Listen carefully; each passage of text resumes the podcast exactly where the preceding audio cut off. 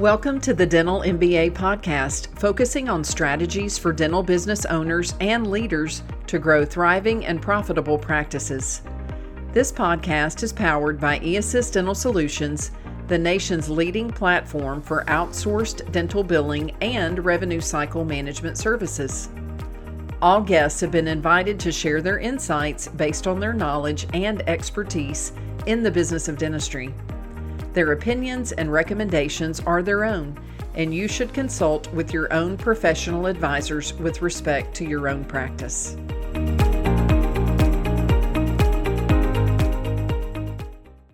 Hello, everyone. Welcome to another episode of the Dental MBA podcast by eAssist. I'm your host, Penny Reed, and I am thrilled to have a wonderful guest with us today, Dr. Aman Kaur. Welcome, Aman. My pleasure. Thank you, Penny, for having me today. What well, wonderful to have you. And for those of you who may not have heard of her, which I would be surprised, you're in for a treat. Uh, she comes with a wealth of knowledge and information. Uh, she, as you can tell, uh, is a dentist. Uh, she is also the founder of Women in DSO. We will talk more about that later. And she partners with emerging DSOs and also works as an operating partner with private equity groups. Uh, one thing that I told her is I said, I, I promise I won't have you feel like I'm reading your bio, yet if I leave some things out, I would love for you to share another uh, item or two if you'd like before we get started to let the listeners know and those that are viewing the video uh, what other types of work that you're involved in. Penny, I think I'm like everyone else. Uh, my favorite topic is not talking about myself. So you did a fabulous job. I, yes, uh, dentist by trade and uh, have been in DSO space for over 15 years, worked with uh, different dental service organizations throughout my career and uh, private equity groups. And I love what we are able to continue through Women in DSO. Wonderful, wonderful. Well, when we visited and talked about uh, our visit that we would have today, and and what we would talk about, I know you touched on business, right? Which we're that's what the dental MBA is all about, and the skills that you didn't learn in dental school. So necessary skills for the business of dentistry. And I love, I'll kind of direct you down the path of what we talked about about seeking a mentor and seeking someone who has done it. So, would love to hear more about your thoughts on that and then growth strategy. Absolutely. Um, so, uh, dental MBA, I'm so glad you have started this topic because I wish we had that. When coming out of dental school, we know how to do great fillings or nice crowns or root canals and extractions, but no one really tells us what happens once you get out there. It's all about getting the best out of people right next to us because we can't do everything alone. And then it is surrounded by dental assistants, different associate doctors, senior doctors, hygienists, and they all have different style of working and different skill set. So having a plan and thinking of it as a business is something we are not taught. And it ends up almost building a plane while you are in it so I'm glad you have this. So as dental students are coming out of uh, dental schools or someone starting out their business, they can think about it more holistically versus just getting into it and not knowing what's there. Absolutely, absolutely. So when when we think about growth strategy and having a plan, which using your example years ago, uh, up until about three years ago, I was a practice management coach, worked with dentists, some right out of school, some that had been in practice for a while, and and I love your analogy about building in the airplane while it's in the air because what other business do you find yourself in many cases an entrepreneur with a million dollars invested or more and not having a business background, right? It's yeah. dentistry in itself is stressful because most of the time the patients don't want to be there, right? And then you're the product, you're the one that's back there producing, and you're not exactly sure what's going on when you're back in the operatory. And then you have all these business aspects uh, to look after as well. So I would love to hear as far as having a plan uh, and for those that are tuning in, which we'll have some that are uh, not out of school very long, there'll be others that are already uh, have their own practice, or perhaps they're working in a DSO or ownership in a DSO. Uh, but let's just say, as far as initially having that plan, what are some of the most important aspects uh, from from the business standpoint that you feel like dentists should know? Absolutely. So it's as simple as having a plan. I have seen so many dentists opening dental offices without having a plan. And that plan should in, should include where do I want to be, what kind of patients I want to serve, what kind of services I'm able to offer, not what I'm willing to offer, what I would like to offer, what I am able to offer. It's a whole different story because you have to build on those. And then a lot of times I've seen uh, dentists opening dental offices without even having their initial budget. And their uh, one year goals, three year goals, and all those, uh, even three year uh, financial performance are not non existent. So having a plan doesn't mean I want to open an office here. We are going to make $100,000 first month. It needs to be broken down how much is going, how many patients am I going to see? How many hours I need to be open to see those patients? And if I'm go and what is going to be cost per hour to stay open? A lot of those things. And then how am I going to add hours, add more days, creating cash flow to build that another opportunity that I have plumbed but not ready to go. Creating that extra cash flow, that profitable growth is something one needs to think about. And if it's if growth is not going to come from practice profits, what is the plan? Mm-hmm.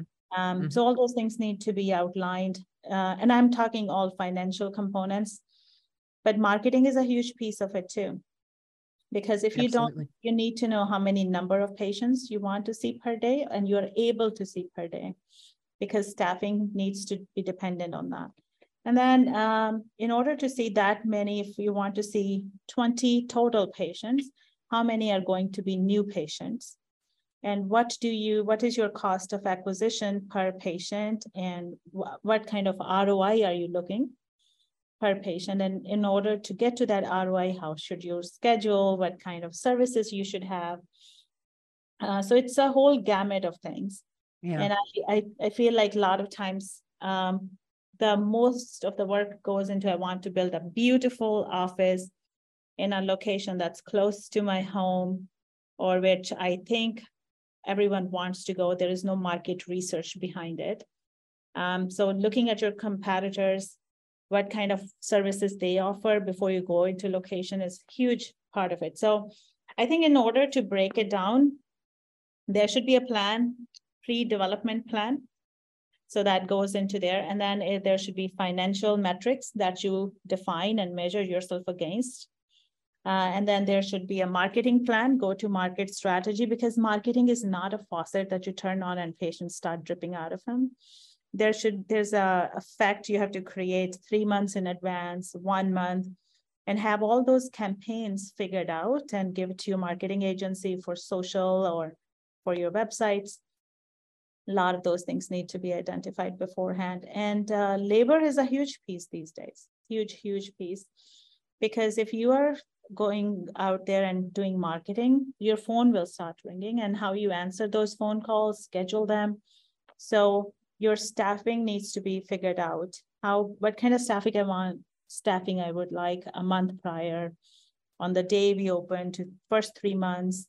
And all these numbers need to make sense. So you know that I need to do so much per month, three months, six months. Those goals, as you accomplish them, hit them, become uh, your plan. Mm-hmm. And then document everything. Because uh, standard operating procedures, even for office opening, if you if your plan is really to grow, all your all of your learnings and processes that worked, didn't work, design items, uh, there's always a learning in every process. And then all those should be documented so you can use them next time. So this is not typically a strong suit of dentists. Dentists don't like following checklists. They don't like documenting uh, processes. They think their memory is going to last forever. So that's where I think where they need to lean on someone else who can partner with them, uh, use some technology for those things. Um, th- those are the kind of like very, very basic one practice planning is what I'm talking about. Mm-hmm. And of course, you know, we uh, people management, development. It I think it should be a, its own chapter. We should talk about it and accounting, what kind of um, CPA firms you work with. So always have very, very strong accounting firm and very, very strong legal firm in you always. These are the two do not um, cheap on. Right, right. Don't don't mess around with those. Yeah, do not mess around with them. Anyone can go uh, open QuickBooks account and do give you your cash accounting and put all the invoices, get your accounts paid and um, reconciled. But a real accountants can help you with good KPIs, bring your focus on things when you're slipping, keep you ahead, uh, help you um, manage your cash really, really well. Mm-hmm. Um, because in the beginning, it's cash flow management is huge. I mean, let, not only beginning, even going forward. And if you are, you have some uh, le- uh, borrowed some money from some lenders, so lenders management, investor management, good accountants can keep you ahead of all of those things. Mm-hmm. Very uh, true. So uh, those are kind of like very nuts nuts and bolts of business is what i'm talking about here um, but these um, this is one part of it now the fun part of business plan is having your mission vision and what you want to accomplish what is your business model are you going to do only emergency dentistry are you going to do cosmetic dentistry having that business plan and why is that your business plan is the key Mm-hmm. Uh, that's the Kool-Aid. You need to drink it first before you're going to serve it to someone else. And if you just came up with, oh, I think this is going to be cool, that's just not good enough. So it, there should be a why behind. Why is this your purpose? And you should be able to very, very convincingly and easily articulate that.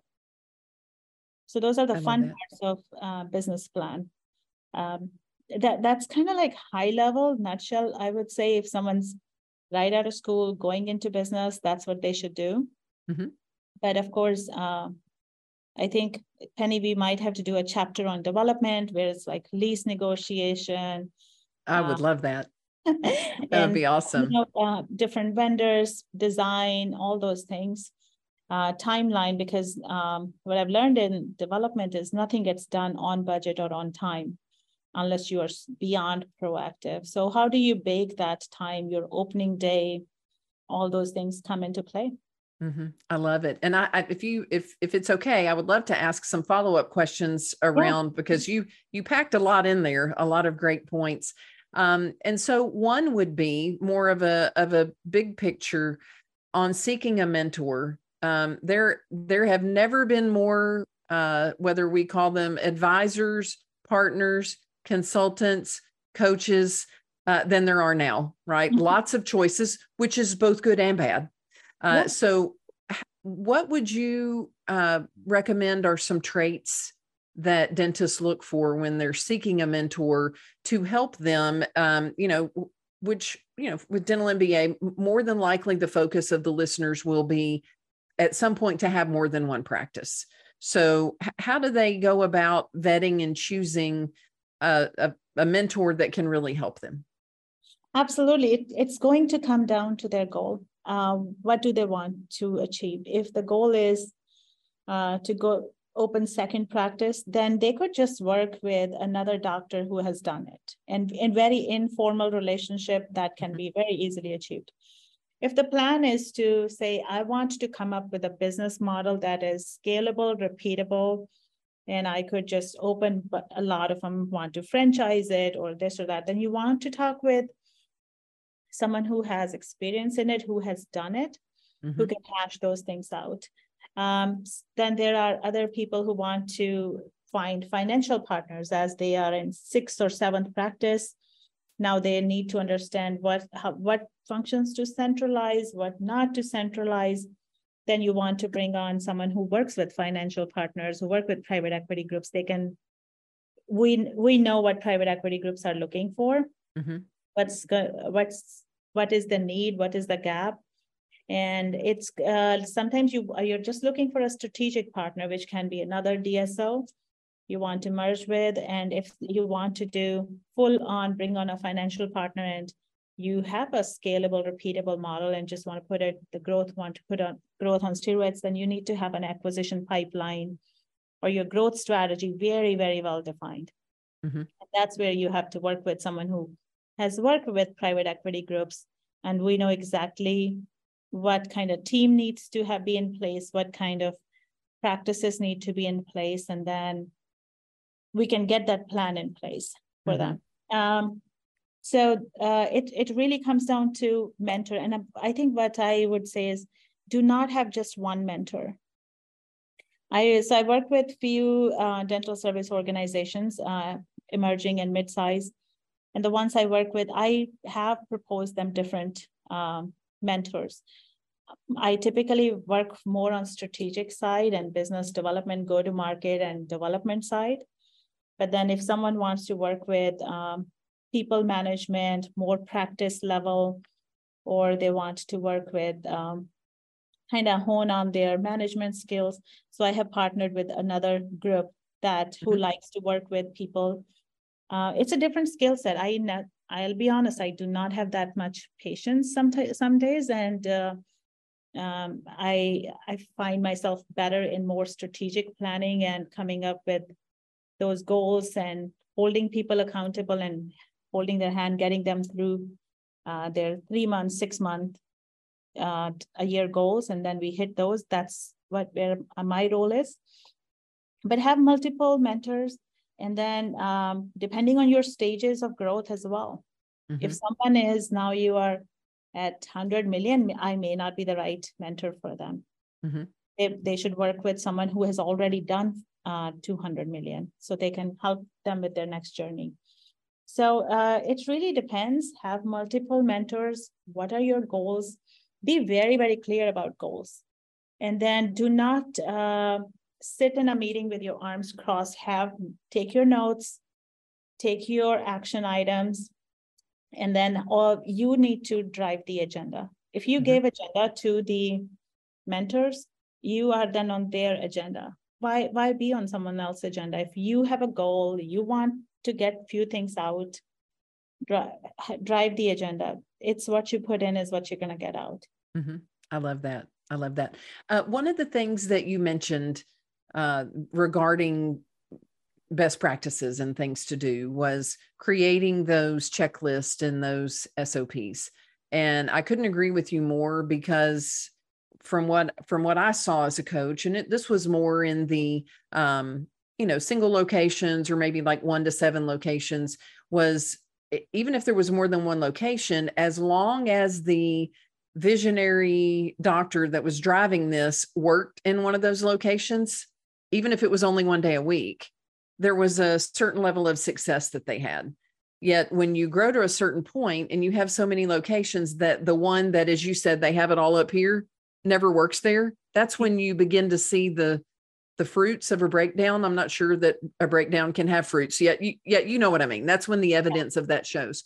So when they're creating these checklists and SOPs, is this something that you usually see that their mentor? I mean, is it a, a collaborative effort of the mentor, uh, the owner doctors, the office manager, the clinical team? If someone said, Hey, I want to start doing this, I don't even know how to get started with creating checklists. What what would you say? If they don't know how to create one, Google it. Okay. so many. Uh, okay, but uh, to answer your question, all of the uh, mentors, coaches have checklists but uh, that's a checklist that's not the checklist they need to take that checklist and people who have checklists they know how to make one and they sure. know how to adapt it to the workflows this office has mm-hmm. so uh, work with your mentor and then come up with your own checklist which is like i checklists are not hard documenting small things i clock in in the morning i uh, as an office manager, I check the schedule, I answer mm-hmm. the phone call. So it's your documentation of everything. And then um, when you're building checklists, remove yourself from it. Don't make it a person specific checklist. It's a role specific checklist. What do you want your office manager to do? What do you want your regional director to do? What do you want your development director to do uh, when they are opening an office? everybody, when they're going to site visits and looking at new locations, all of my development directors, they go with a checklist. This is what I'm looking for. And I know, and based on that, we scored locations. Mm-hmm. And that, okay, this location scored 10, 7, 8. It makes it so easy to communicate things objectively. Um, the worst thing we can all do is I feel, I believe, Um, I we do this. I feel we see that many patients. I believe we do this every day. Mm-hmm. But you can really see if, if you are checking it on a checklist. So remove the person out of it because you might have a stellar office manager today who don't have to do a lot of things or reminded of those things. They just get done. But you want it to be, if some, she were to, uh, he or she has to take a vacation, the person who's going to fill in, you don't want them to leave enormous amount of work for this person to come back to. Right. There is a checklist in place. They would have done all the things this person does uh, in their absence, and they'll come back to just a routine of a day. So that's mm-hmm. uh, my only advice would be remove the person. Yeah. Out of it yeah. and do the ideal version of it. And checklists are great tools to train people. Absolutely, they are. And I love that, you know, that you mentioned uh, you know, the mentor right? They've already been down this path and they have some checklists. So if you find the right mentors, it's not like you're having to create all of this from scratch. So very, very powerful. Uh, one of the things, and, and you referred to this earlier, I always talk about things that I wish I'd known when I became an office manager because I came mm-hmm. from a corporate background into to uh, the dental office. And I asked my dentist when I came to work for him because I came from the Walmart Corporation, I was in IT we had manuals for everything, even how to hang the little pricing signs in the stores. And I said, Where is the book that tells us how to run this place? And he gave me a periodontal textbook and an open dental for DOS manual. Like there wasn't anything. And so one of the benefits that we have now is um, really smart people have figured a lot of these things out. And so uh, you don't have to go it alone. And and uh, I love the whole mentorship piece. And also we have way more communities than what we had back then yeah. you know uh, there there really were not that many there were the local dental society meetings and and the state meetings and then there were a few you know like fun meetings that uh, you know that you might have like the profitable dentist or or things like that. And so uh, I, I love uh, the women in DSO community and and am excited about getting even more involved. And and you can tell uh, and those of you I'm sure will be nodding your head if you've been to one of these conferences there's just a different type of energy and and even sitting in the back of the room and and looking and and watching the attendees as they're watching the speakers and you see how many powerful individuals especially women because i remember when i first became a consultant almost all of my clients my dental clients uh, dentists were men uh, it was only after I'd been doing it for about 10 years that there were more uh, women dentists that were hiring consultants. So um, I would love for you uh, to share more about uh, women in DSO and, and this community that's growing, and also how uh, individuals that are interested can get involved. Absolutely. And dentistry has changed and it has evolved. Um, dentistry is one of the actually my favorite thing about this industry is it's a small industry and people are generally very nice and very helpful so if anyone has any question, all they got to do is ask. There are many, many very kind and helpful people. Women in DSO, we started to get more women into leadership role as more women dentists are graduating, more women are uh, into DSO space, and women have been doing line share of work throughout different dental organizations and dental organizations I've seen. And uh, we all know we do well when we have women in leadership roles because more than 85% of financial household decisions are made by women. So we become closer to the consumers. Uh, our Women in DSO, if anyone wants to get involved, it's womenindso.org.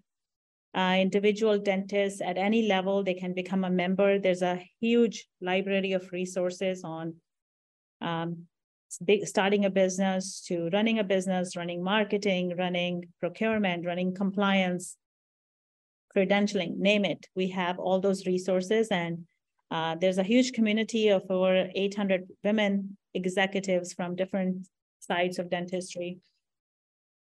Access to uh, collegiality is huge because you can just grab your phone, send an email, and you will get a response, direct response, not uh, like a maybe maybe an answer to your question. So use that to help your further yourself.